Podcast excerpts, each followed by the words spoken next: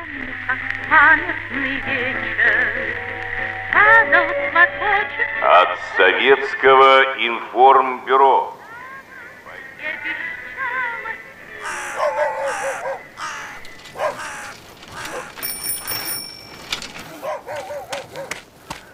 Хозяева, есть кто живой? Письмо вам.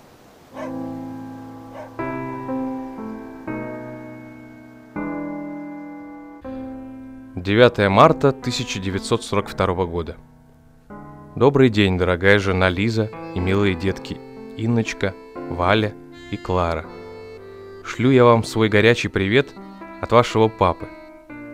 Лиза, передай привет Кресне и Крестному, и Зое, и всем добра, здоровья. Лиза, я пока все еще в дороге.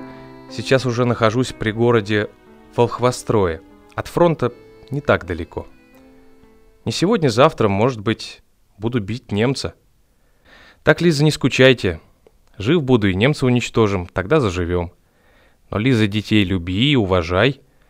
И переживи этот период, а потом нам легче будет, если мы немца совсем уничтожим. Лиз, я пока жив, здоров.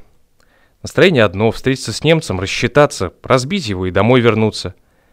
Лиза, я когда проезжал через Молотово, давал телеграмму мамаше.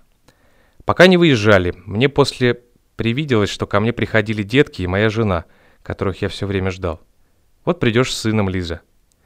Писать не знаю что. До свидания. Писал ваш папа. Привет всем. Лиза, следующее письмо жди с фронта.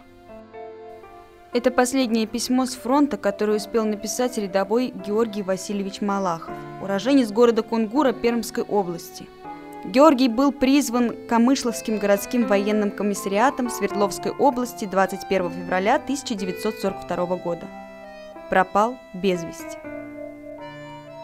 Это был подкаст Бессмертного полка «Письма войны. Хранить вечно». Слушайте нас в iTunes, Яндекс.Музыке, Google подкастах, на нашем канале в YouTube и в приложении Букмейта.